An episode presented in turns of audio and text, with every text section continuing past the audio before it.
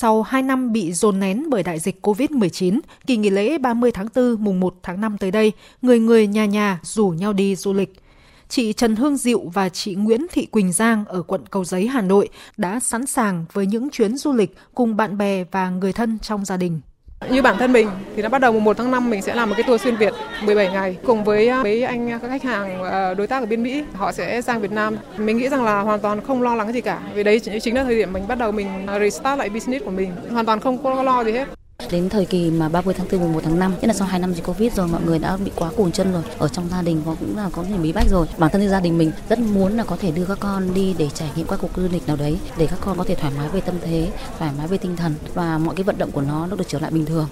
Để đáp ứng nhu cầu của đông đảo du khách, ngành du lịch tại nhiều địa phương trên cả nước đã vào cuộc để triển khai các hoạt động kích cầu, đổi mới sản phẩm du lịch để thu hút du khách ngay sau khi ngành du lịch mở cửa, đặc biệt hướng tới kỳ nghỉ lễ 30 tháng 4 sắp tới. Bà Vương Thị Hải Yến, Phó Giám đốc Sở Văn hóa Thể thao và Du lịch tỉnh Thanh Hóa cho biết. Thanh Hóa cũng tập trung cho đổi mới những sản phẩm. Biển lâu nay thì đã có rồi nhưng mà đổi mới nó, thổi hồn nó vào và đặc biệt là Thanh Hóa tổ chức rất nhiều những cái chương trình ờ, nghệ thuật mà cùng với sự vào cuộc của tập đoàn Thanh Hóa có những chuỗi sản phẩm hiện tại đã có 50 cái lễ hội và cái hoạt động để phục vụ cho mùa hè này rất là sôi động. Sầm Sơn đã tổ chức cứ mỗi tuần một sản phẩm về văn hóa để làm sao đấy để mang đến một mùa hè thực sự sôi động.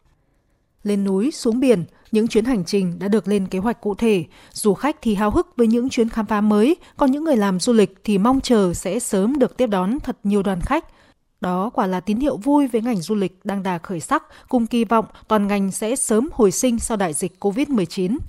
Tuy nhiên, thực trạng này cũng đem tới mối lo về tình trạng quá tải tại các khu điểm du lịch trên cả nước. Đơn cử như trong kỳ nghỉ lễ Dỗ Tổ Hùng Vương 3 ngày vừa qua, việc một số cơ sở lưu trú phục vụ du khách chưa được tận tình để xảy ra những sai sót không đáng có, chính là hồi chuông cảnh tỉnh để tránh tình trạng này lặp lại trong kỳ nghỉ lễ tới đây.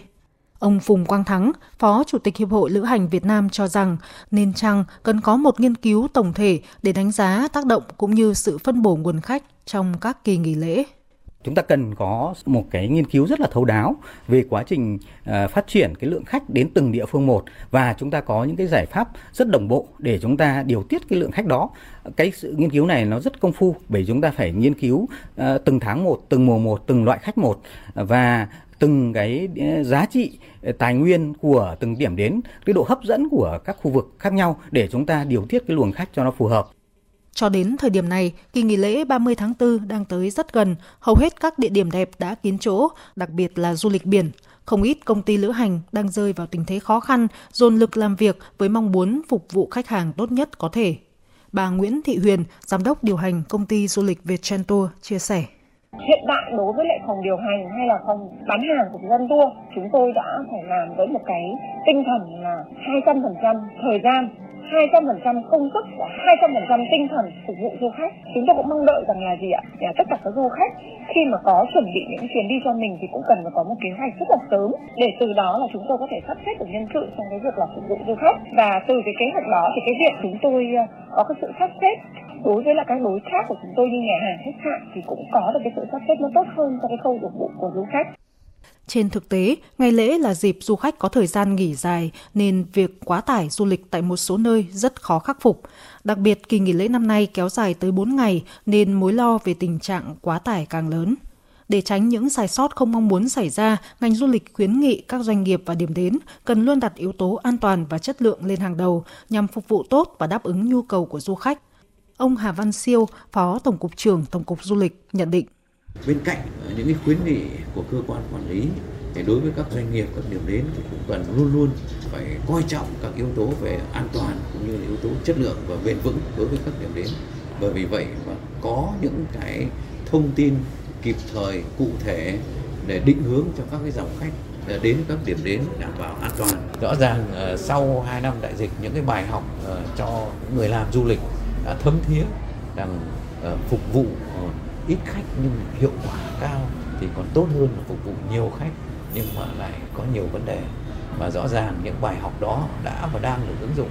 ờ, sau cái, những ngày lễ ờ, sau những ngày mà đông khách thì những cái hoạt động du lịch tiếp tục tiếp diễn để phân bổ sao cho các cái hoạt động du lịch kiểu phủ kín trong tuần và không quá lệ thuộc vào các cái ngày lễ. Trước mối lo quá tải, các địa phương và điểm đến du lịch lớn trên cả nước cần chuẩn bị kỹ càng các phương án điều phối du khách. Ngành du lịch cần phối hợp với các ban ngành kiểm tra chỉ đạo các doanh nghiệp du lịch đảm bảo giá cả, chất lượng, tránh tình trạng chặt chém. Theo các chuyên gia du lịch, những sản phẩm du lịch gắn với thể thao và văn hóa văn nghệ giúp tăng trải nghiệm cho du khách cần được mở rộng triển khai nhằm giúp giảm tải cho các điểm tham quan du lịch đang thịnh hành, góp phần giảm thiểu tình trạng quá tải du lịch trong kỳ nghỉ lễ sắp tới.